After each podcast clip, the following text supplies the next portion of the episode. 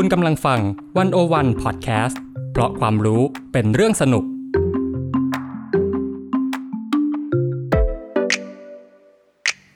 One O One In Focus เจาะไฮไลท์เด่น เศรษฐกิจสังคมการเมืองทั้งไทยและเทศ โดยกองบรรณาธิการ The One O One dot wor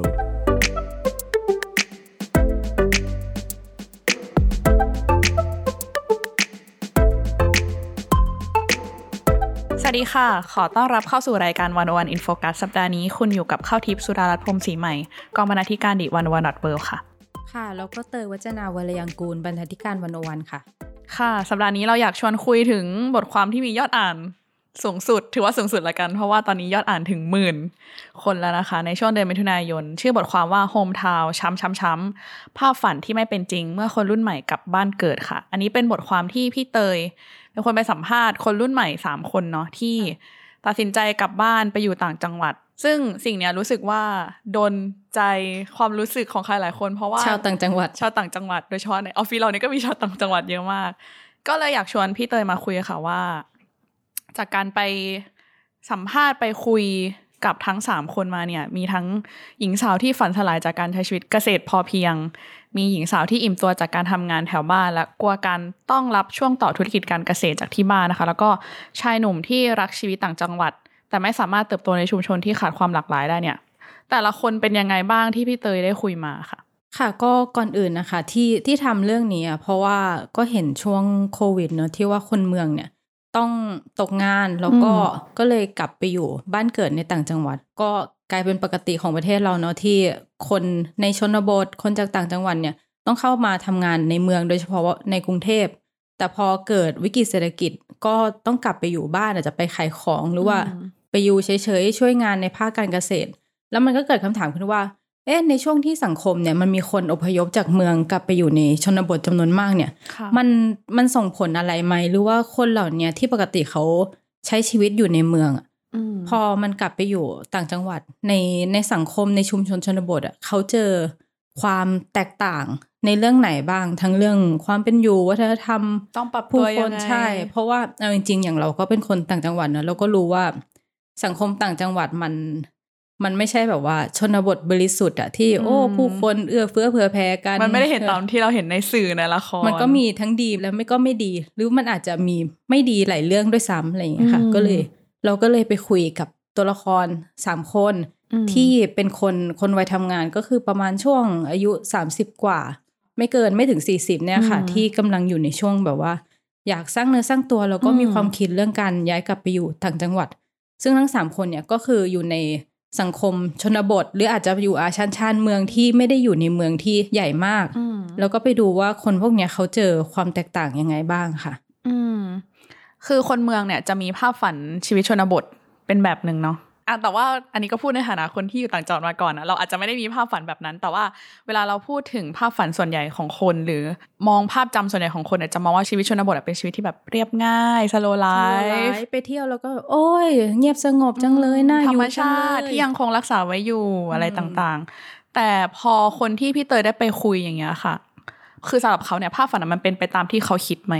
เราอยากจะยกตัวอย่างเรื่องที่ไปคุยมานะคะ คนแรกก็คือชื่อว่าเจนค่ะ เจนเนี่ยอยู่อยู่ในจังหวัดชัยภูมิ แต่ว่าเป็นเป็นอำเภอนอกๆเลยอำเภอแบบเล็กมาก เจนเนี่ยเป็นคนที่ชอบวิถีชีวิตแบบเกษตรพอเพียง เจนก็มาเรียนที่กรุงเทพแล้วก็ทำงานอยู่กรุงเทพแล้วก็ ตัดสินใจว่าอยากกลับไปบ้านที่ชัยภูมิ เพื่อไปทำเกษตรพอเพียง อืม คือที่จริงอะเจนอะไม่ได้จบสาขาการเกษตรนะคะ แล้วก็ไม่ได้มีประสบการณ์การทำการเกษตรอะไรแต่ว่า ด้วยความชอบเนี่ย เจนก็ไปเข้าคอร์สอบรมทำเกษตรอินทรีย์ พอ อะฉันผ่านการอบรมมาแล้วก็ตัดสินใจว่าจะย้ายกลับไปอยู่บ้าน ซึ่งตอนหลังอะเธอบอกว่ามันมันกลายเป็นความผิดพลาด อืมเพราะว่าเจนเล่าว่าบ้านของเจนอะคือทำค้าขายไม่ได้ทำการเกษตรมาก่อนเลยคือ ไม่ได้มีภูมิปัญญาอะไรที่ไม่ได้มีสืบประทอสดบกันมาการณ์ เจนก็บอกว่าก็ก็ไปลอกเขามา หมายถึงว่าแบบที่ไปอบรมมาเขาบอกให้ทำอะไรก็ทำแล้วก็มองโลกในแง่ดีว่ามันจะเป็นไปตามที่อบรมมา คิดว่าตัวเองทำได้ แต่ว่าการปลูกผักอะ คือมันต้องขึ้นแปลงใหม่อยู่เรื่อยๆ ก็คืองานมันหนัก แล้วผักอะก็ตายอยู่เรื่อยๆเขาบอกว่าเขาเป็นคน ไม่สู้งานกลัวไส้เดือน จนรู้ว่าที่จริงอะ ไม่ได้ชอบปลูกผักอืมแต่ว่าชอบอยู่กับธรรมชาติกก็เลย กลับมากรุงเทพอีกครั้งเพื่อมาทำงาน พอเจนกลับมาทำงานที่กรุงเทพอะ คือเจนก็มีคำถามใช่ไหมว่าทำไม เธอถึงไม่ประสบความสำเร็จทำไมฉันปลูกผักไม่ได้ตามที่อบรมทั้งมาทางๆที่แบบเออฉันชอบธรรมชาตินะอืมฉันชอบผักฉันชอบต้นไม้อะไรแบบเนี้ยเจนก็เลยกลับไปทำงานในบริษัทที่เธอเคยผ่านการอบรมมาอืมคือบริษัทเนี้ยเขาจะอบรมอ่าทำการเกษตรอินทรีย์ แล้วก็รับผักที่คนทำเกษตรอินทรีย์อะ ส่งมาขายในกรุงเทพแล้วเขาเป็นผู้จัดจำหน่าย แล้วพอไปทำงานกับบริษัทเนี้ย เจนก็บอกว่าเขาได้เห็นโลกของธุรกิจอบรมการเกษตร แล้วก็เข้าใจว่าที่จริงมันเป็นยังไง อืมคือบริษัทเนี้ยเขาก็อบรมให้คนหันมา พึ่งพาตัวเอง สไตล์โคกหนองนาโมเดลเกษตรพอเพียงอืมพวกเนี้ยบอกว่าเป็นวิสาหกิจเพื่อสังคมอืมแล้วพอเจนเข้าไปเห็นข้างใน ก็รู้เลยว่ามันแบบ ไม่ใช่เรื่องง่ายอะที่ใครจะมาอบรมแล้ว กลับไปปลูกผักอินทรีย์โดยไม่มีประสบการณ์ เพราะว่าคนทำเกษตรอินทรีย์อยู่ต่างจังหวัดใช่ไหมเขาก็ส่งมาขายที่กรุงเทพ ซึ่งจำนวนมันก็ไม่ได้มีเยอะพอ เพราะมันก็ทำไม่ง่ายใช่ไหมคะแล้วก็การขนส่งก็ราคาสูงเพราะต้นทุนสูงแต่ว่าขายแพงมากก็ไม่ได้ บริษัทก็ไม่ได้มีกำไรเยอะ ทีนี้เงินของเขามันก็มาจากการระดมทุน คือคนแบบว่าคนชอบชอบวิธีเนี่ย ก็อะช่วยบริษัทมาระดมทุนเพื่อจะได้ดำเนินการต่อ แต่จริงๆ แล้วรายได้หลักอะคือการจัดอบรมอืมซึ่งเจนเขาก็บอกนะว่า เขาเคยคิดว่าการพึ่งพาตัวเองอะคือไม่ใช้เงินอืมแต่จริงๆ แล้วมันใช้เงิน คือเขายอมรับว่าเขาโลกสวยอืมเพราะว่าเขาพบว่าคนที่จะทำเกษตรแบบพึ่งพาตัวเองได้อะคือรีสอร์ทหรือว่าร้านอาหารที่มีการปลูกเองแล้วก็ใช้เองอยู่ในนั้นอืมซึ่งเขาทำบริษัทนั้นอยู่ประมาณ 8 เดือน คือตอนแรกก็คิดว่าอะธุรกิจเกษตรอินทรีย์จะทำให้แบบว่าได้มีชีวิตการทำงานที่เป็นแบบ slow life ใช่ไหม แต่ที่จริงมันก็ไม่ได้ต่างจากงานบริษัทอื่น ๆ เลยอืมสุดท้ายเขาก็เลยกลับบ้านไปที่ชัยภูมิ แล้วก็ไปช่วยธุรกิจค้าขายอืมของแม่ ซึ่งก็ใช้เวลาปรับตัวนานมาก อืม แต่ว่าทีนี้คือพอตัดสินใจคือคุณเจนเนี่ยพอตัดสินใจกลับบ้านไปอีกครั้งเนี่ยเขาไม่ได้ทำเกษตรเหมือนเดิมแล้วใช่ไหมคือเขามีมุมมองต่อเกษตรยังไงมันเปลี่ยนไปบ้างไหม คือเขาบอกว่ามันมันเปลี่ยนไปเลยโดยโดยสิ้นเชิงนะคะ จากคนที่ฝันว่า อยากเป็นเกษตรกรอยู่อย่างพึ่งพาตัวเอง แต่เขาพบว่าวิธีคิดแบบเนี้ย มันคือการกดทับคนต่างจังหวัด อืมคือเจนบอกว่ามันคือการกดทับที่มองว่าคนต่างจังหวัดอะ ต้องทำเกษตรแบบเดิม ซึ่งปัจจุบันคนต่างจังหวัดอะ ก็แทบไม่ได้ต่างจากคนในเมืองแล้ว แต่ว่าคุณน่ะ ไม่สร้างโอกาสให้พวกเราอืม คุณไม่ต้องไปบอกให้เขาพอเพียงหรอก คุณมีตลาดให้เขาขายผลผลิตที่ได้ราคาดีก็พอ เจนยังบอกอีกนะคะว่า การจะมาบอกให้คนอยู่แบบพอเพียง มาโฆษณาว่าชีวิตดีดีๆจากการอืมพอเพียงอะความจริงมันไม่ใช่ คือคนเรามันต้องกินต้องใช้แล้วก็ชีวิตมันก็มีค่าใช้จ่ายเนาะอืมถ้าอยู่ๆปลูกผักแล้ว มีโรคพืชมาลงอะอะทำยังไงเสียหายทั้งสวนแล้วลูกจะเอาเงินที่ไหนไปเรียน แล้วก็ปัญหาน้ำแรงปัญหาค่าน้ำมันอะไรอีกค่ะ อืม คือมันมีต้นทุนหลายอย่างที่ต้องคำนึงถึงแล้วก็ต้องจ่ายคือแต่คนว่าเรามันไม่สามารถอยู่โดย ไม่ใช้เงินได้อืมแล้วการจะปลูกผักใช้เอง พออยู่พอกินน่ะ ในสมัยเนี้ยมันยากคืออยู่ได้แต่อยู่แบบคุณภาพชีวิตอาจจะไม่ดีเท่าไหร่ อืม เข้าใจได้ค่ะ ทีนี้เมื่อกี้พี่เตยเกิดมาคร่าวๆแล้วว่าจริง ๆ พอคุณเจนเนี่ยเขากลับบ้านไปแล้วอะดูเหมือนว่ามันไม่ใช่มีแค่เรื่องการเกษตรอย่างเดียวที่เขาต้องปรับตัวมีเรื่องอะไรอีกคะที่แบบ เขาต้องปรับตัวเข้ากับชุมชน คือถ้าอย่างแบบว่าเรื่องการสิ่งอำนวยความสะดวกทั่วไปคิดว่าชนบทหลายแห่งมันก็น่าจะคล้ายกันนะคะ คืออย่างบ้านของเจนอะคือเขาอยู่ในอำเภอเล็กๆ นอกตัวเมืองนะตอนกลางคืนอะมีแบบว่า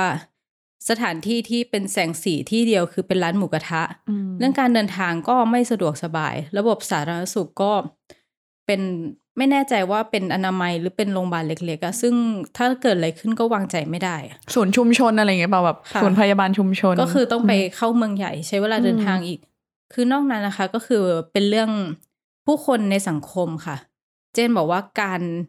ย้ายกลับไปอยู่บ้านของเจนมันก็เป็นหนึ่งในหัวข้อสนทนาของคนในชุมชนนะคะอืมแต่ว่าเรื่องที่มันน่าอึดอัดใจที่สุดอะคือการโดนถามซอกแซกเรื่องส่วนตัวนะคะ ซึ่งมันต่างจากเวลาอยู่ในสังคมเมืองที่ปกติคนก็ไม่ค่อยมีปฏิสัมพันธ์กันใช่ไหมอืมอยู่ในคอนโด คนก็ไม่ได้รู้จักต่างกัคนนต่างอะไรอยู่คนเมืองก็เลยจะไม่ได้เจอเรื่องแบบนี้ค่ะอืมเจนก็เล่านะคะว่าอะเวลาชาวบ้านมาถาม เรื่องงานนะก็ก็ยังไม่เท่าไหร่ก็ยังพูดได้เอาทำไมทำไมไม่ไปทำงานทั้งทั้งที่ก็ขายของอยู่บ้านใช่ไหมแต่ว่าเวลาโดนทักว่า เอ้าทำไมไม่แต่งงานล่ะทำไมไม่เอาลูกเอาผัว กลัวไม่มีคนดูแล เจนก็บอกว่า เออแบบเนี้ยมันไม่ชอบอะคืออยู่กรุงเทพมันไม่เคยโดนถามแบบนี้มันมาซอกแซกเรื่องส่วนตัวนะอืมคือการอยู่กรุงเทพอะการเป็นสาวโสดอะมันคือเรื่องปกติ ผู้หญิงส่วนใหญ่ก็แต่งงานช้า เพราะว่า ผู้หญิงอะมีงานทำแล้วก็พึ่งพาตัวเองได้ใช่ไหมแต่ว่าคนแถวบ้านเจนอะเขามองว่าผู้หญิงอะคือเพศอ่อนแอ การไม่มีสามีอะมันน่าเป็นห่วง เช่นว่าอาจทำการเกษตรใช่ไหมก็ต้องมีแรงงานที่เป็นผู้ชายมาช่วยอืมทำไมเธอถึงไม่มีสามี เธอจะอยู่ยังไงอืมอืมแล้วทีเนี้ยชีวิตเจนตอนอยู่ในชุมชนอะ คือมันเป็นการอยู่ในสายตาคนอื่นตลอดอืมแล้วการนินทามันก็กลายเป็น ส่วนหนึ่งของกลไกสังคมมันอาจจะเป็นการอะเพื่อเพื่อป้องกันแล้วก็คอยตรวจสอบกันเองว่ามันเกิดอะไรขึ้นในชุมชนใช่ไหมอืมแต่เจนก็มองว่า คือสังคมต่างจังหวัดอะมันไม่ได้น่ารักอย่างที่คิด คือบางคนนะก็ไม่ได้มีงานทำก็เลี้ยงหลานกินนอน อาจจะทำงานบ้านบ้าง แล้วก็เล่นหวย นอกจากนั้นก็คือนินทากันอืมเพราะว่าปากมันว่าง อืมอันนี้อันนี้เป็นคำพูดของเจนนะคะค่ะว่าเออสังคมต่างจังหวัดเป็นสังคมนินทาว่าร้าย แต่ว่ายังไงเจนก็มองว่ามันก็ยังอบอุ่นกว่าสังคมเมืองนะอืมเพราะว่ามันมีความเป็นเครือญาติ มันก็อืมมีความเห็นอกเห็นใจกัน แล้วก็มีความเป็นสายเลือดเดียวกัน คือเอาจริง ๆอะต่อให้ไม่ชอบใครนะอืมเช้าเดินตลาดก็เจอกัน เย็นไปงานแต่งก็เจอกันคือ ยังไงมันหนีกันไม่พ้นอะอืมแต่ว่าความเป็นห่วงกับความอยากรู้อยากเห็นอะมันก็เลยน่าจะมาพร้อมกันอืม คือคิดว่าเรื่องอย่างอย่างกรณีเรื่องเหมือนมันเหมือนป้าข้างบ้านอะที่ค่ะอยากรู้ว่าเราเป็นยังไงบ้างอะคือเข้าใจว่าบางอย่างข้าวอะเคยคุยกับที่บ้านเรื่องนี้ แล้วเขาก็มองว่ากรณีอย่างป้าข้างบ้านอะเขาก็จะมองว่ามันคือการสอดส่องว่าคนข้างบ้านเราไม่ได้เป็นอะไรใช่ไหมคือแบบเขา อยากรู้จักอะอยากทำความรู้จักอะแต่ที่จริงก็ไม่ต้องรู้ลึกขนาดนั้นก็ได้ใช่แต่มันก็คือเราเข้าใจว่าค่ะด้วยวัฒนธรรมคือในฐานะที่แบบบ้านอยู่ต่างจังหวัดมองว่าวัฒนธรรมบางอย่างอะมันคือความเข้าใจความสอดส่อง ความปลอดภัยหรือหลายๆอย่างก็แต่ว่ารู้จักกันหมดเนอะใช่แต่ว่าบางครั้งมันมาพร้อมกับคำแนะนำบางอย่างที่คนโดนถามอาจจะไม่ได้ต้องการ เช่นทำไมไม่แต่งงานล่ะ จะได้มีคนมาช่วยทำนู่นทำนี่คือเข้าใจว่าเป็นห่วงแต่ว่าบางอย่างมันก็คือการตัดสินใจ ของคนคนหนึ่งเหมือนกัน ซึ่ง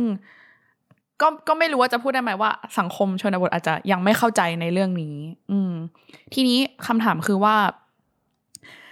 เออเมื่อเจนประทะกับการอยู่ร่วมกันในชนค่อนข้างมาก แต่ว่าเอาเข้าจริงแล้วมันมีคนรุ่นใหม่ที่ย้ายกลับบ้านแล้วไม่ได้เจอความแตกต่างในการอยู่กับชุมชนขนาดนั้นไหมคะ คือเข้าใจว่าไม่ได้เป็นทุกชุมชนเนาะที่ต้องแบบปะทะกันแบบนี้ คือจริงบางคนก็ ก็เข้ากันได้กับคนในชุมชนที่ที่อยู่ในพื้นที่นั้นแล้ว ก็มีอีกตัวละครหนึ่งที่ไปคุยมา คือชื่อจูนนะคะ จูนเนี่ยก็อายุสามสิบกว่าๆนะคะ จูนเนี่ยบ้านเกิดอยู่อำเภอพระพรมนครศรีธรรมราชก็คือ เป็นคนนครตั้งแต่เกิดจนเรียนจบปริญญาตรีพอเรียนจบนะก็ย้ายเข้ามาทำงานในกรุงเทพ คือจูนอะบอกว่า ตัวเองอะเป็นคนติดบ้านคือปีปีหนึ่งอะเสียเงินค่าเครื่องบินกลับบ้านเยอะมากอืมแล้วจูนก็มองว่าเรื่องค่าเช่าอพาร์ตเมนต์หรือค่าเดินทาง พวกเนี้ยมันก็เป็นราคาที่ต้องจ่ายของเด็กอืมต่างจังหวัดเนาะค่ะ คือก็ต้องกลับบ้านบ่อยๆแล้วก็ ระหว่างที่ทำงานอะ แม่จูนไม่สบาย จูนก็เลยตัดสินใจว่า อะต้องกลับบ้านแล้วแหละ เพื่อไปดูแลแม่ ซึ่งที่จริงเรื่องนี้ก็ไม่ใช่ความปรารถนาของเธอนะคะ ซึ่ง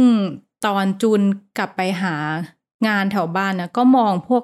งานอาจารย์มหาวิทยาลัย เพราะว่าจูนเนี่ยก็เรียนจบปริญญาโทมา แต่ปรากฏว่ามันไม่มีสาขาเฉพาะทางตรงกับสาขาที่เรียนมา ซึ่งสาขาพวกเนี้ยถ้ามันจะเฉพาะทางมากๆส่วนใหญ่มันจะอยู่ในกรุงเทพอืมคือระหว่างนั้นก็มีคนชวนจูนไปทำงานเป็นเซลล์เครื่องมือแพทย์ ซึ่งก็มีรายได้ดีนะคะ ก็ทำงานก็เลยทำงานนี้ ดูแลพื้นที่ภาคใต้ 14 จังหวัด ทีนี้กลับมาที่คำถามคือ การกลับมาอยู่บ้านน่ะ คือจูนเนี่ยไม่ได้เจอความยากลำบากในการปรับตัวเท่าไหร่ บ้านจูนน่ะอยู่ในชุมชนชานเมือง คือคนทั้งซอยเนี่ยจะรู้จักกันหมด แล้วก็ชื่อจูนอะเหมือนจะเป็นมาตรฐานที่พ่อแม่คนอื่นอะ จะบอกให้ลูกหลานตัวเองอะเอาเยี่ยงเอาอย่างแบบว่าโอ้ยดูลูกบ้านนั้นสิอืมคือจูนเนี่ยเป็นคนแบบว่า เรียบร้อยพูดเพราะแต่งตัวเรียบร้อยไม่ไม่กระตกกระตากแล้วก็ อ่า เรียนเรียนจบสูงอื มมารยาทดีคือกลายเป็นชื่อที่ถูกยกขึ้นมาพูดเป็นตัวอย่าง แล้วก็แม่จูนเนี่ยเป็นผู้ช่วยผู้ใหญ่บ้านอืมครอบครัวก็เลยมีความสนิทสนมกับคนในชุมชนอยู่ จูนก็บอกนะคะ ว่าอย่างคำถามที่จะเจอบ่อยเช่นแบบว่า กลับมาอยู่บ้านทำไม ซึ่งเขาก็บอกว่าเขาก็ไม่ได้ใส่ใจนะคะ แต่ว่า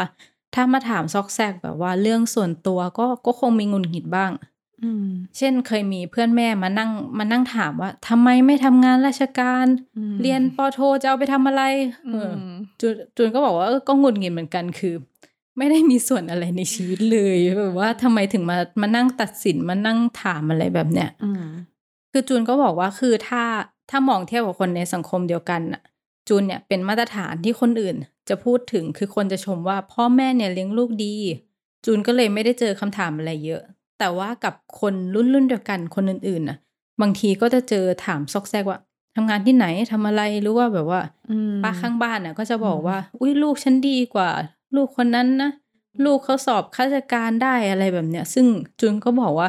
ตอนอยู่กรุงเทพอะเขาไม่ได้เจอเรื่องพวกนี้นะคะอืมแต่ที่จริงแล้วอะความแตกต่างสำคัญที่จูนเห็นตอนอยู่ต่างจังหวัดก็คือเวลาอยู่บ้านที่นครอะคือไม่มีใครเร่งรีบมคือ ถึงขั้นว่าช้าค่ะ อืมสโลไลฟ์อืม แต่มันเป็นปัญหาไหมคะเรื่องนี้เอาจริงๆแล้วคือตอนแรกฟังอะก็งงนะแบบ เออเขาเขาช้าแล้วยังไงอะอืมเออ แต่จูนบอกว่าคือข้อเสียมันก็คือเรื่องเนี้ยมันลามไปถึงระบบราชการค่ะ เพราะว่าอย่างเวลาไปติดต่อธุระตอนเช้าใช่ไหมเจ้าหน้าที่ก็ยังไม่มาถึงทั้งที่เป็นเวลาทำการแล้วอืมทำอะไรก็ช้าไปหมดขนาดว่าอะเตรียมเอกสารทุกอย่างไปครบแล้ว อืม แต่พอบอกว่าคิวเต็มอืมบอกว่าให้มาใหม่พรุ่งนี้ บางคนก็สมมุติว่าไปรอคิวโรงพยาบาลใช่ไหมสมมุติว่าวันนี้คิวเต็มไม่ได้ตรวจ คนชาวบ้านก็ไปนอนรอหน้าโรงพยาบาล เพราะว่าบ้านเขาไกลเขากลับไม่ได้ แล้วอย่างจูนบอกว่าเวลาพ่อแม่จูนเนี่ยไปติดต่อราชการอะก็มักจะโดนเจ้าหน้าที่พูดเสียงดังดุป้าทำอะไรมันอันนี้ไม่ถูกเลยแต่ว่ากับตัวจูนอะเขาจะไม่ดุ คงเพราะว่าจูนเนี่ยดูเป็นคนแบบว่ารู้เรื่องอะอืมอือืมมซึ่งมันต่างจากเวลาจูนติดต่อราชการที่กรุงเทพคือที่กรุงเทพเนี่ยก็คือ เจ้าหน้าที่เขาก็คล่องแคล่วทำงานเป็นระบบ แล้วก็พูดกันดีๆ ไม่ได้มาดุอะไรกันเนี่ยแต่ว่าเอาจริง ๆ ถ้าถอยมามองภาพกว้างนะ ปัญหาใหญ่สุดของการกลับบ้านของจูนอะที่จูนมองมันคือ เรื่องการไม่มีอาชีพรองรับ แล้วก็คนในชุมชนส่วนใหญ่อะเป็นเกษตรกรที่ยากจนอืม นั่นเป็นเหตุผลที่ทำให้หมู่บ้านเนี่ยเหลือแต่ผู้สูงอายุ เพราะว่าคือลูกหลานก็ไม่อยากอยู่ในหล่มความยากจนแบบคนรุ่นพ่อแม่ใช่ไหมก็ต้องไปทำงานต่างถิ่น แล้วก็ส่งเงินกลับมาค่ะ คือคนหนุ่มสาวที่ยังอยู่ในชุมชนได้ก็คือต้องสอบติดราชการหรือไม่ก็ เป็นผู้หญิงที่มีลูกเร็วแล้วก็กลายเป็นแม่บ้านค่ะอืมอีกปัญหาที่ใหญ่มากก็คือเรื่องยาเสพติดนะคะ ซึ่ง คือจูนก็บอกว่าก็เห็นคนเมายาอาลวาดเยอะมาก ซึ่งมันก็เกี่ยวพันกับเรื่องการคอร์รัปชันของเจ้าหน้าที่ตำรวจ ซึ่งพวกเนี้ยมันก็เป็นความอันตรายที่จูนบอกก็ เอาจริงก็ชินนะคือรู้ว่า รู้ว่าอย่าเอาตัวเองไปอยู่ตรงไหน แล้วก็เหมือนกับที่รู้ว่าแบบว่า เวลาขับรถขับลาอย่าไปกระทบกระทั่งกับใคร เพราะว่า เดาไว้ก่อนเลยว่าทุกคนอะมีปืนอยู่ในรถอืมอืมอืมว่าแต่ตอนนี้คือพอจูนคือโอเค จูนในฐานะที่ปรับตัวกับชุมชนได้แต่โอเค มองเห็นปัญหาพวกนี้ค่ะ ปัจจุบันนี้คือจูนยังคงอยู่ในชุมชนนั้นอยู่ใช่ไหมหรือว่าต้องใช้ชีวิตยังไงบ้าง ก็คือที่จริงตอนเนี้ย จูนก็มาอยู่ย้ายกลับมาอยู่กรุงเทพอีกแล้วค่ะ ก็ลาออกจากงานเซลล์เพราะว่า พอครอบครัวเริ่มลงตัว เธอก็ได้งานใหม่มาทำงานด้านการจัดการในบริษัทเอกชนที่กรุงเทพ ซึ่งจูนก็บอกว่า ที่จริงคนที่บ้านไม่อยากให้มาทำที่กรุงเทพ คือบอกว่าทำแล้วมันไม่มีเงินเก็บ คืออยากให้อยู่บ้าน แต่ว่างานที่บ้านมันไม่ตอบโจทย์จูนบอกว่าจูนตอนเป็นเซลล์อะคือได้เงินเยอะนะ แต่ว่าคนแถวบ้านเขาก็ไม่ได้ยกย่องอะอืมคือออกจะเหยียดด้วย คือไม่ได้มองว่ามันเป็นอาชีพแบบว่าเลิศหรูอะไรอะแต่จูนเขารู้นะคะว่า คือในวันเนี้ยจูนอยู่กรุงเทพแต่ว่าสักวันหนึ่งอะยังไงจูนก็ต้องกลับไปอยู่ที่นคร คือพ่อแม่ของเธอมีสวนยางกับสวนปาล์มที่อยากให้ไปทำต่ออืมซึ่งเป็นเรื่องที่จูนเนี่ย กลัว กลัวอยู่ว่าจะต้องไปทำคือจูนบอกว่ามีมีน้องที่รู้จักอะก็กลับไปตัดยางปลูกผักเลี้ยงวัวใช้ชีวิตเรียบง่ายนะแต่ว่าจูนอะไม่ได้อยากมีชีวิตแบบนั้นอืมคือเขาก็มองว่าเขาก็ เขาเรียนปริญญาโทเขาสะสมทักษะอีกแบบหนึ่ง เพื่อมาทำงานที่เขาอยากทไม่งั้นจะเรียนไปทำไมคะคือเขาไม่ได้มองว่าตัวเองอะเป็นแรงงานการเกษตร คือต่อให้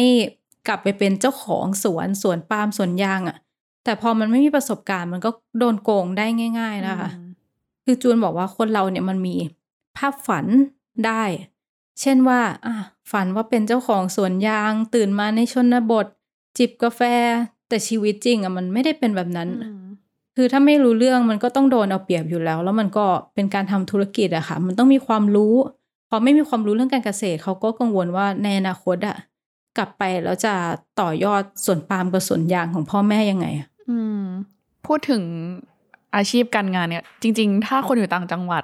คือจะรู้ดีเลยว่ามันมันไม่ได้เปิดโอกาสขนาดนั้นคือเข้าด้วยประสบการณ์อย่างเงี้ยสมมติว่าถ้ามีอาชีพที่อยากทำอย่างเงี้ยมันไม่มีใน ที่จริงก็เราทั้งสองคนก็มันไม่ อยู่บ้านไม่ได้ใช่อะอยู่บ้านไม่ได้มันไม่รู้แบบจะทำยังไงในในอ่าสิ่งที่เราแบบพอจะถนัดและเป็นทักษะที่เราทำได้ใช่อะไรเงี้ยสมมุติอยากทำงานสื่อก็มีงานแบบว่ากรมประชาสัมพันธ์ประจำจังหวัดอะไรแบบนั้นซึ่งก็ไม่ได้อยากทำนะใช่อะแล้วก็ข้อจำกัดตลาดแรงงานอะไรหลาย ๆ อย่าง โอกาสในการเข้าถึงทรัพยากรต่าง ๆ ด้วยเนาะทีนี้อยากรู้ว่าจริง ๆ คือปัญหาแล้วคือเข้ามองว่าปัญหาใหญ่ที่สุดที่ทำให้คนต่างจังหวัดต้องอพยพมาอยู่กรุงเทพหรือตามเมืองต่าง ๆ มันคืออาชีพเลยค่ะอืม ซึ่งมันก็อย่างที่บอกเนอะว่ามันเป็นปัจจัยตัดสินใจหลักเลยอืมมีก็มีชีวิตของตัวละครคนที่สามค่ะ ชื่อเทน เทนเนี่ยก็เป็นฟรีแลนซ์ด้านตกแต่งภายในนะคะ คือถ้าบอกว่าอย่างอย่างเจนกับจูนอะคือเป็นคนที่ลังเลใจในการเลือกใช่ไหมว่า อาจจะอยู่ในเมืองหรือว่าอยู่ในชนบทดี แต่เทนอะคือเป็นคนที่ไม่ได้ลังเลใจเลย คือเทนอะรู้ตัวว่าอะฉันอยากอยู่ต่างจังหวัด คือเทนเนี่ยคือเป็นคนที่โตมาในชุมชนกลางป่าเขาที่อำเภอไซโยกจังหวัดกาญจนบุรีค่ะ แล้วก็เข้ามาเรียนมหาลัยที่กรุงเทพอืมแล้วก็รู้จักกรุงเทพดี พอที่จะบอกว่าจะไม่ไปใช้ชีวิตที่นั่นเด็ดขาดเลย เพราะเขาบอกว่าตอนอยู่กรุงเทพอะคือเขารู้สึกว่าตัวเองไม่ใช่คนที่นั่น คือเขาว่าเติบโตมาจากหมู่บ้านที่อากาศดี เงียบสงบ แต่ว่ากรุงเทพอะคือเหมือนอยู่ในนรก คือทุกวันเขาต้องเดิน เดินบนฟุตบาทเข้าบ้านฝ่าอากาศร้อนเหนียวตัว แล้วก็เสียเวลาชีวิตอยู่บนรถเมย์อย่างไรความหมายอืมขนาดว่าเขาบอกว่าเขาอยู่กรุงเทพประมาณ20ปีที่แล้ว อากาศกรุงเทพยังไม่ได้แย่เหมือนทุกวันนี้นะคะ คือเทียบกันแล้วถ้าอยู่ต่างจังหวัดถ้ามี ถ้ามีมอเตอร์ไซค์หรือว่ารถยนต์อะจะไปจากที่หนึ่งไปอีกที่หนึ่งมันมันใช้เวลาแป๊บเดียวเองค่ะเพราะรถมันไม่ติดอืมแล้วก็เทนนะคะ หลังเรียนจบเนี่ยก็ก็กลับไปอยู่บ้านที่ไซโยก แล้วก็มันก็เป็นสภาพแวดล้อมเดิมๆนะเพราะเขาก็ถือว่ามาเรียนกรุงเทพไม่กี่ปีอะคนแถวบ้านคนในหมู่บ้านก็รู้จักกันหมดอืมแต่ว่าชุมชนของเขาอะเรียกว่าเป็นชุมชนแบบว่าไกลปืนเที่ยงอืมคือคนในหมู่บ้านน่ะทั้งหมดเป็นผู้ย้ายถิ่นฐานมาอยู่ใหม่ คืออาจจะไม่เกินสักประมาณสามชั่วคน ใครตั้งตัวขึ้นมาได้ก่อน ก็จะขึ้นมามีอำนาจทั้งเรื่องอำนาจเงิน แล้วก็เรื่อง อำนาจกระสุนอืมเห็นบอกว่าหมู่บ้านของเขาอะมันไม่ได้อยู่ในนิยามภาพจำชนบท คือถ้าภาพจำนั้นนะมันให้ความหมายว่า คนชนบทอะคือคนไร้การศึกษาหรือว่าไม่มีอำนาจทางการเงิน หมู่บ้านของผมเนี่ยเป็นเมืองท่องเที่ยว คือมีคนก่อร่างสร้างตัวจากธุรกิจการท่องเที่ยวขึ้นมาได้ บางคนก็มีที่ดินมากจนมามีอิทธิพลในพื้นที่กลายเป็นเอ่อผู้ให้เช่าหรือว่าขายที่ดิน กลายเป็นคนที่อนุญาตให้คนนอกเนี่ยเข้ามาอยู่ในที่ดินตัวเอง คือมันไม่ใช่ภาพจำแบบที่คนกรุงเทพคิดว่าคนต่างจังหวัดอะต้องความรู้น้อยยากจน คือเรื่องความรู้เดี๋ยวนี้คนมันทันกันหมด แล้วอย่างที่บอกว่าด้วยความที่มันเมืองมันไม่ได้มีรากประวัติศาสตร์ยาวนานคนในหมู่บ้านส่วนใหญ่เป็นคนต่างถิ่นที่ย้ายเข้ามาทำให้หมู่บ้านของเทนอะเป็นหมู่บ้านที่เงียบสงบ เพราะว่า คือคนรู้จักกันหมดเลย แต่ว่า คือเขาไม่ได้เป็นเครือญาติกันอะเขาก็เลยไม่ได้จะมาแบบว่า เออ เธอทำอะไรหรือว่ามาแบบว่ายุ่งเกี่ยวกันใกล้ชิดมากอืมเทนก็เลยบอกว่าเขาก็ไม่ได้มีปัญหาในการอยู่ร่วมกับคนอื่นในชุมชนนะคะ คือแน่นอนว่าตอนอยู่กรุงเทพอะเขาก็เจอสังคม สภาพที่ต่างคนต่างอยู่ ไม่มีใครยุ่งกัน แต่เทนมองว่านิสัย สอดรู้สอดเห็นหรือว่าการถามและลาบละล้วงเรื่องส่วนตัว มันไม่เกี่ยวว่าเป็นคนเมืองหรือว่าคนชนบท แต่เขามองว่านี่มันคือนิสัยคนไทยอ่าอืมอาจจะจริงเทนเขาบอกว่าคืออยู่ที่ไหนก็เจอนะบอกว่าคนไม่สนิทแล้วก็มาถามเรื่องส่วนตัวอย่างเงี้ยหรือว่าอยู่ๆมาเดินด้อมๆมองๆที่บ้านอะอยากรู้ว่าเรามีรายได้เท่าไหร่ เขาบอกว่าเขาเจอมาทุกที่อะเลยคิดว่ามันเป็นนิสัยคนไทย เพราะว่าคนต่างชาติก็ ก็ไม่ได้เป็นแบบนี้ทุกชาตินะ คือ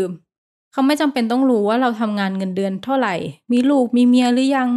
คือเอาจริงคงไม่ได้มีใครแบบว่าชอบการถูกละเมิดความเป็นส่วนตัวนะ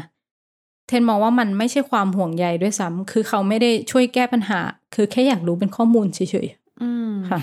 สำหรับเทนเนี่ยก็คือเขามาเรียนปริญญาโทในกรุงเทพใช่ไหมแต่คือเขาไม่ได้ย้ายมาอยู่กรุงเทพใช้การขับรถไปกลับเอาอืม แล้วก็หลังจากนั้นก็ไปหางานทำในในจังหวัดกาญจนบุรีบ้านเกิด แต่ว่าไม่กี่ปีก็ก็ล้มเลิกอะ่ะมันจังหวัดเล็กมันไม่ได้ไม่ได้มีตัวเลือกอาชีพ มากพอที่จะให้เขาได้ทำงานตรงสาย แล้วก็ตอนหลังเนี่ยเขาแต่งงานแล้วก็ย้ายไปอยู่บ้านภรรยาที่ระยอง ซึ่งมันก็เป็นเมืองอุตสาหกรรมนะแล้วก็ทำอาชีพฟรีแลนซ์ตกแต่งภายใน ด้วยที่ว่าทางภาคตะวันออกมันมีความต้องการแล้วก็กำลังซื้อมากกว่าที่ชุมชนบ้านเกิดของเขา อืม จริง ๆ การย้ายจากกาญจนบุรีซึ่งเป็นเมืองท่องเที่ยวเนี่ยมาสู่ระยองซึ่งเป็นเมืองอุตสาหกรรมนี่น่าจะต้องมีความแตกต่างอะไรที่ที่น่าจะเห็นได้ชัดเลยใช่ไหมคะค่ะ ก็คือเทนเขามองเรื่องที่ดินอยู่นะเขาบอกว่ากฎเกณฑ์ของชุมชนที่ไซโยกอะ่ะคือ มีที่ดินเท่ากับมีอำนาจ แต่พอย้ายมาอยู่ระยอง ที่ที่ดินมันเป็นที่ต้องการ มากกว่าที่กาญจนบุรีซะอีกอะ่ะคือมันมันมีความเป็นเมืองมากกว่าด้วย เทนก็พบว่า ไอ้กฎเกณฑ์ที่เขาพูดอะ่ะมันยิ่งมีความสำคัญมากขึ้นอืมเช่นว่าการมีที่ดินสิบไร่อยู่ในป่าเขาภาคตะวันตกอะ่ะกับเทียบกับว่ามีที่ดินสิบไร่อยู่ที่ระยองหรือถ้าแบบใกล้ทะเลอะไรอย่างเงี้ยมมันมูลค่ามันต่างกันเป็นสิบล้านหรือร้อยล้าน ซึ่งนี่ก็คืออิทธิพลชนิดหนึ่งค่ะ เทนก็บอกว่าการเป็นเจ้าของที่ดินอะมันก็ มีความแตกต่างกันแบบนี้ ถ้าคุณอยู่กรุงเทพอะคือยังไม่ต้องพูดถึงเรื่องที่ดินหนึ่งไร่แค่อย่างมีคอนโดสักสามสิบตารางเมตรอะมันก็ยากแล้วอืมเพราะฉะนั้นการมองภาพจำคนต่างจังหวัดแบบในละครมันเลยน่าตลก เพราะว่าทุกอย่างมันผ่านไปแล้ว ที่ดินก็ขึ้นราคาคนก็มีความรู้มากขึ้น มันไม่ได้เหมือนภาพจำในละครแบบในอดีตอืมซึ่งถ้าพูดถึงความแตกต่างเขาก็บอกว่าไอชุมชนที่ไซโยกอะก็ มีรายได้จากการท่องเที่ยวใช่ไหมแต่ว่านอกฤดูอะคือคนก็ไม่มีงานไม่มีเงิน แล้วก็เป็นชุมชนที่มีคนอยู่น้อยอะการจับจ่ายของผู้คนมันก็เลยน้อยลงไปด้วย อาชีพมันก็ไม่หลากหลาย คนส่วนใหญ่ก็เลยไม่อยู่ตอนหนุ่มสาว จะแบบว่ากลับบ้านไปตอนแก่เท่าคือมันนั้นมีฤดูกาลของมันว่าแบบหาเงินได้ในช่วงไหนบ้าง คือรายได้มันก็มีวามก็คือช่วงไม่แน่นนช่วงท่องเที่ยวอะค่ะอืมนอกจากนั้นคนก็ เออไม่ค่อยมีไม่ค่อยมีเงินนั่นแหละอืมแต่ว่าที่ระยองอะคือมันเป็นโซนแบบว่า นิคมอุตสาหกรรมทำให้มีประชากรแฝงจำนวนมากเงินสะพัดแต่ปัญหามันก็เยอะมาก เช่นว่าอะน้ำไม่ไหลหรือว่าไหลไม่แรงคือคนไปกองกันอยู่ตรงนั้นใช่มันก็ใช้พร้อมกัน คนอยู่บ้านวันเสาร์อาทิตย์ใช่ไหมวันอาทิตย์น้ำไม่ไหล เพราะว่าคนอยู่บ้านใช้น้ำเออ คือมันแบบมันแย่มาก แล้วก็อุบัติเหตุถนน ก็เยอะมาก เช่น ตอนเช้าคนเข้านิคมพร้อมกันน่ะ รถมันเยอะมากก็เกิดอุบัติเหตุ หรือการที่ไม่ได้มีรถโดยสารสาธารณะที่มันสะดวกพอหรือว่า ไม่มีพื้นที่สาธารณะ คนแย่งกันกินกันใช้ แล้วก็มีความดิ้นรนสูง แล้วก็คนส่วนใหญ่อะย้ายเข้าย้ายออกตลอดเวลาคนในชุมชนเนี่ยแทบไม่รู้จักกันเลย อืมอืมแต่เห็นว่าพอเป็น เมืองอุตสาหกรรมด้วยเนี่ยคือชุมชนมันก็มีความเปราะบางส่วนหนึ่งเพราะมันมีคนที่ไม่ใช่คนที่เป็นคนในจังหวัดนั้นจริง ๆ แต่หมายถึงว่าอพยพมามันเหมือนแบบคนต่างจังหวัดก็อพยพมาอยู่ในเมืองคือที่เป็นมาอุตสาหทำกรรงานมอยู่ชั่วคราวอืมซึ่งอย่างตอนโควิดนะที่โรงงานปิดตัวอยู่ๆอะลูกจ้างให้ออกจากงาน แล้วเทนบอกว่าเหมือนดินนิวแล้ว คนหายไปทั้งชุมชนเลยอะอืมคือบ้านเช่ากลายเป็นว่างหมดเลย คือคนระยองมีอยู่จริงๆแค่สักสิบเปอร์เซ็นคนของชุมชนอืม แล้วปัญหาที่หนักจริงๆอะคือมันเรื่องผลกระทบจากโรงงานทั้งอุบัติเหตุ โรงงานระเบิดไฟไหม้ควันพิษน้ำเสีย หรือว่าแบบว่าน้ำในคลองวันหนึ่งอยู่ๆก็กลายเป็นสีชมพูแบบเนี้ยอืมคือถ้าเลิกได้เทนเขาก็อยากอยากอยู่บ้านที่ไซโยกนะคะ เพราะว่าอย่างที่บอกว่าชุมชนนิคมอุตสาหกรรมแบบเนี้ยอืมมันไม่ได้ไม่ได้มีใคร อยากอยู่หรอกสภาพแวดล้อมมันไม่ค่อยดีอะ แต่ว่าเขาบอกว่าเขากลับไปอยู่ไซโยกไม่ได้ เพราะว่าเรื่องเรื่องงาน เขามีอาชีพที่เขารักอยู่ ถ้าจะอยู่รอดที่จังหวัดกาญเนี่ยมันอาจจะต้องเปลี่ยนอาชีพไปเลย อืมค่ะ ซึ่งสุดท้ายเนี่ยก็ระยองก็เขาก็มองว่ามันไม่ใช่บ้านนะคะ แล้วก็มันก็เป็นชุมชนที่มีความเป็นเมืองสูงปัญหาเยอะ อืม แต่ว่าเขาก็กลับไปอยู่บ้านไม่ได้ ซึ่งสุดท้ายก็หวังลึกๆว่าสักวันน่าจะได้กลับ อืม น่าจะต้องมีโอกาส อืม โอเค พอฟังเรื่องของทั้งสามคนนี้แล้วเนี่ยจริงๆมันมันมีหลากหลายประเด็นมากเลยเนาะทั้งในเชิงวัฒนธรรม เชิงการจัดการอาชีพอะไรต่างๆ เนี่ยมันมีประเด็นอะไรที่คนคิดสำหรับคนรุ่นใหม่ที่มีความคิดอยากกลับบ้านที่แบบ เขาต้องคำนึงมาถ้าเราสรุปกันแล้วอะอย่างอย่างเจนเขาก็บอกว่าเวลาคนคนเมืองคิดถึงเรื่องชนบทบริสุทธิ์เนี่ย เจนก็บอกว่ามันเป็นการสร้างภาพฝันที่เกินจริง เพราะว่า สังคมต่างจังหวัดมันไม่ได้น่ารักขนาดนั้น คือไม่ได้หมายความว่ามันไม่น่าอยู่นะคะ แต่ว่าเขาบอกว่าการบอกว่าคนต่างจังหวัดใจดีไปหมด คือมันไม่ใช่ คือคนเรามันไม่ได้ดีไปเสียทุกอย่าง สังคมมันก็มีเรื่อง การโกงกิน เรื่องการนินทาเส้นสาย คือมันไม่ได้เป็นแบบภาพฝันที่สร้างกัน คือเจนเขาก็สรุปว่า อย่าเอาความเชื่อตัวเองเนี่ยไปใช้กับคนอื่นอืมในหลาย ๆ เรื่องเลยนะคะ เพราะว่า การย้ายกลับไปอยู่ชุมชนชนบทมันก็ต้องเปิดใจแล้วก็ต้องปรับตัวเยอะ เขาบอกว่าอย่าคาดหวังว่าจะให้ชนบทอะเป็นแบบกรุงเทพ คืออย่าคิดว่าทุกแห่งมันต้องมีเส้นทางการพัฒนาแบบเดียวกัน แล้วก็ คือเราต้องเรียนรู้ว่าชุมชนนั้นมันมีอะไรแล้วค่อยต่อยอดจากสิ่งที่มี อืมอืมคือถ้าอย่างของจูเนี่ยก็คงจะเป็นการคิดจะกลับไปอยู่บ้านในช่วงต้องมีทุนของตัวเองเนาะมีทรัพยากรที่จะปาลงหลักปักฐาน เพราะว่าแม้กระทั่งจูนเองมี ทรัพยากรของตัวเองแล้วเนี่ยก็ยังมองว่าด้วยข้อจำกัดของอาชีพ ในต่างจังหวัดที่แบบทำให้คนลืมตาอ้าปากไม่ได้ ก็ต้องมีเงินมาลงทุน ใช่ค่ะ เพราะว่าอย่างที่บอกว่าในต่างจังหวัดมันมันไม่ได้มีการจ้างงานเยอะเนาะจุนก็บอกว่าสิ่งที่คิดกับสิ่งที่เป็นอะมันไม่เหมือนกันอืมการอยู่กรุงเทพอะคือเขาได้หาประสบการณ์เจอความหลากหลาย แต่ว่าคนต่างจังหวัดอะส่วนใหญ่จะมีพฤติกรรมเป็นแพทเทิร์นเดียวกัน ซึ่งชุมชนเมืองก็มอบประสบการณ์หลายอย่างที่ต่างจังหวัดให้ไม่ได้ แต่ว่าจูนก็อยากเห็นคนกลับบ้านนะคะ เพราะว่าแต่ละคนอะอาจจะมีประโยชน์กับสังคมชนบทก็ได้ แล้วก็ แต่ว่าถ้าต้องกลับบ้านโดยไม่มีเงินก้อนเนี่ย จูนก็บอกว่าก็คิดไม่ออกเหมือนกันว่าจะไปทำอะไรอืมค่ะแล้วอย่างเทนนี่คือเราจะมอง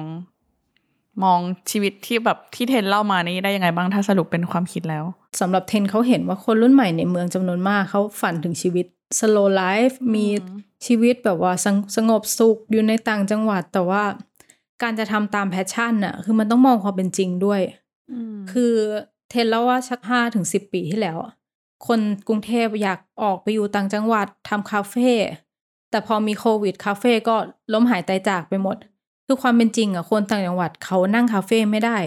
เขาทำเกษตรกรรมจะมาแบบว่านั่งคาเฟ่ชิคๆเสียบแล็ปท็อปนั่งอยู่ครึ่งวันไม่ได้อืมซึ่งการที่คนกรุงเทพคิดอยากไปอยู่ต่างจังหวัดอะมันเป็นภาพแบบซีรีส์เกาหลี คือถ่ายรูปออกมาเหมือนอากาศเย็นสบาย แต่ว่าที่จริงอะแดด 40 องศา นี่คือเรื่องจริงที่ต้องเจออืมเพราะว่าชีวิตจริงมันไม่เหมือนในโฆษณาทททคือต่างจังหวัดมันทั้งเรื่องแบบความร้อน ความบกพร่องของหน่วยงานท้องถิ่น แล้วก็การเดินทางที่มันลำบากชีวิตจริงมันแบบไม่สวยงามเลย อืม คือฟังมาทั้งหมดแล้วเนี่ย บอกได้เลยว่าถ้าคนรุ่นใหม่จะกลับบ้านไป ตอนนี้คืถอดใจแล้วถอดใจแล้วมันมีข้อจำกัดเยอะมาก แต่เรามาพูดไม่ได้หมายความว่า เราไม่สนับสนุนให้คนกลับบ้านนะคะ เราอยากจริง ๆอะทุกคนมันควรที่จะเลือกได้ว่าจะใช้ชีวิตที่ไหน อืมค่ะ อย่างเทนเขาก็บอกว่าคือทุกคนเนี่ยควรอยู่บ้านเกิดตัวเองได้ ไม่ควรกระจุกอยู่แค่ในกรุงเทพซึ่งเขาไม่ได้มองว่าคนรุ่นใหม่จะอยากอยู่ต่างจังหวัดมันมันเป็นเรื่องงี่เง่า มันเป็นเรื่องดี แต่ว่าต้องเลือกชุมชนที่ใช้ชีวิตได้จริง เพราะว่าแต่ละพื้นที่มันก็มีข้อจำกัดของตัวเองนะคะแล้วก็อย่าไปคิดว่าชุมชนนี้มันจะมีภาพฝันแบบไหนคือต้องลองหา ข้อมูลก่อนว่ามันมันเหมาะกับธรรมชาติตัวเองหรือเปล่าจะอยู่ชุมชนนั้นได้ไหม ซึ่งเอาจริง ๆ ทั้งหมดที่คุยมาปัจจัยสำคัญที่สุด ที่จะกระจายคนออกจากเมืองได้มันคือเรื่องการกระจายอำนาจค่ะ อย่างเทนก็บอกนะคะว่า ถ้าไม่กระจายอำนาจเนี่ย มันก็จะยังมีวิธีการมองชนบท จากส่วนกลางอยู่ คือมีคำสั่งจากส่วนกลางมา โดยไม่รู้ว่าคนในชุมชนทำอะไรได้หรือว่าต้องการอะไรอืมซึ่งเทนเขาก็บอกว่าภาครัฐเนี่ยจะมีส่วนสำคัญมากในการกระจายให้คนกลับไปอยู่บ้านเกิด คือการจะบอกว่าอ่าเรามาสร้างค่านิยมให้คนกลับไปอยู่ต่างจังหวัดกันเถอะ คือพูดอะมันง่ายนิดเดียว แต่ว่าคือทุกคนน่ะอยากกลับบ้านอยู่แล้ว แต่ถามว่ากลับไปแล้วมันมีอะไรรองรับเขาไหมอืม ฟังมาทั้งหมดแล้วนะคะ นี่ก็คือประสบการณ์ชีวิต อันนี้แค่ตัวอย่างประสบการณ์ขมใช่ประสบการณ์ของผมประสบการณ์ช้ำค่ะๆในการจะกลับบ้านค่ะ ก็จริงๆ แอบเล่านิดนึงเนาะเพราะว่าหลายคนอาจจะสงสัยว่าโฮมทาวช้ำๆๆเนี่ย มันมีที่มาจากอะไรทำไมถึงเป็นชื่อนี้ๆเรียนแบบเรียนแบบเรียนแบบชื่อซีรีส์เกาหลีโฮมทาวชาชาชาอ่าเผื่อใครไม่รู้ก็คือซีรีส์เรื่องเนี้ยเป็นซีรีส์ที่พูดถึงการที่ตัวเอกอะ กลับไปต่างจังหวัดเพื่อไปประกอบอาชีพหนึ่งแล้วก็ไปเจอกับตัวเอกอีกคนนึงที่ประกอบอาชีพแบบหลากหลาย แล้วก็ใช้ชีวิตในชนบทอะไรเงี้ยคือมชีวิตมันดูสดใสสวยงามสดใสมากน่ารัก ใช่มีชุมชนที่น่ารักคอยอบอุ้มเออประคับประคองวันกันๆมีไปแต่เรื่องชวนหัวเราะ ซึ่งอย่างขอขอขอเล่าเคสก็คือว่าอย่างในกรณีเกาหลีเนี่ยที่ผลิตซีรีส์เรื่องนี้ขึ้นมาเนี่ยมันก็มีความผลักดันที่อยากให้ คนเกาหลีเนี่ยโดยเฉพาะคือคนเกาหลีเนี่ยค่อนข้างจะอพยพไปอยู่โซลเยอะก็คืออยู่ในเมืองหลวงเพราะมันหางานคือมันจะเป็นเหมือนบ้านเราคืองานมันหาง่ายคล้ายๆกันเนาะใช่แต่ว่าทีเนี้ยเขาก็มีความผลักดันให้คนรุ่นใหม่อะลองกลับไปอยู่ต่างจังหวัดบ้าง เพราะว่าจริงๆต่างจังหวัดมันมีอะไรที่เอ่อคอยโอบอุ้มเราอยู่อะไรอย่างเงี้ยหรือว่ามันคือการลบภาพจำว่าจริง ๆ แล้ว คนรุ่นใหม่อะมันไม่จำเป็นต้องแบบประสบความสำเร็จแบบแต่งงานมีลูกทำงานนู่นนี่นั่นก็ได้ แต่ใช้ชีวิตในแบบที่ตัวเองเลือกได้ ซึ่ง แต่เราไม่แน่ใจเนาะว่าจริง ๆ แล้วระบบเขาอบอุ้มหรือรองรับ คือไม่รู้ว่าเขามีมาตรการนโยบายอะไรช่วยเหลือบ้าง ใช่ แต่ว่าจริงๆเนี่ยบ้านเราเนี่ยจริง ๆ ไม่มีทั้งซีรีส์อะไรไม่มีที่อะไรเลยค่ะที่ตอบโจทย์หรือว่าพยายามที่จะสร้างภาพจำหรืออะไรเลย ก็ผลักดันกันต่อไป ให้เกิดการกระจายอำนาจที่แท้จริงเนาะแต่จริง ๆ ช่วงหลังก็เห็นคนรุ่นใหม่กลับไป พยายามเอ่อสร้างธุรกิจ พวกค่ะ creative economy ต่างอืมๆในจังหวัดของตัวเอง ซึ่งใช่ซึ่งก็เป็นเรื่องที่ดีนะคะ แต่อย่างที่บอกว่ามันต้องมีโครงสร้างของภาครัฐมาคอยมาช่วย support เขาบ้างด้วยไม่ใช่ว่าให้เขาแบบว่าทำอยู่พยายามอยู่คคนนเดีเดียยววอะใช่ค่ะเออเห็นหลายคนเนาะที่กลับบ้านไปแล้วก็พยายามที่จะหลายคนจะใช้คำพูดที่ว่า อยากเห็นบ้านเกิดของตัวเองอะมีอะไรที่กรุงเทพก็มีบ้าง คือมันควรที่จะมีที่ต่างจังหวัดมันไม่ได้มีกระจุกแค่แค่แค่ที่กรุงเทพไม่ว่าจะแบบศิลปะ การแสดงหรือว่าอ่าร้านกาแฟอย่างเนี้ยง่าย ๆ อืม ซึ่งอย่างที่บอกว่าเปิดร้านกาแฟแป๊บหนึ่งก็ต้องปิดแล้ว ไม่มีคนอืมไม่มีคนกิน โอเคค่ะค่ะ รอต่อไปว่าถ้าหากเรามีรัฐบาลใหม่ เรื่องการกระจายอำนาจจะเกิดขึ้นอย่างไรอาจจะเกิดขึ้นได้จริงหรือเปล่าอืม ก็เป็นกำลังใจให้ทุกคนนะคะ โอเคค่ะ วันนี้ต้องขอบคุณมาก ๆ เลยนะคะ ถ้าใครอยากที่จะไปตามอ่านเนื้อหาเพิ่มเติมนะคะ อ่านได้ในชื่อบทความว่า Home Town ช้ำๆๆ ภาพฝันที่ไม่เป็นจริง เมื่อคนรุ่นใหม่กลับบ้านเกิดค่ะสำหรับวันนี้อินโฟกัสก็ขอขอบคุณนะคะ สวัสดีค่ะ สวัสดีค่ะ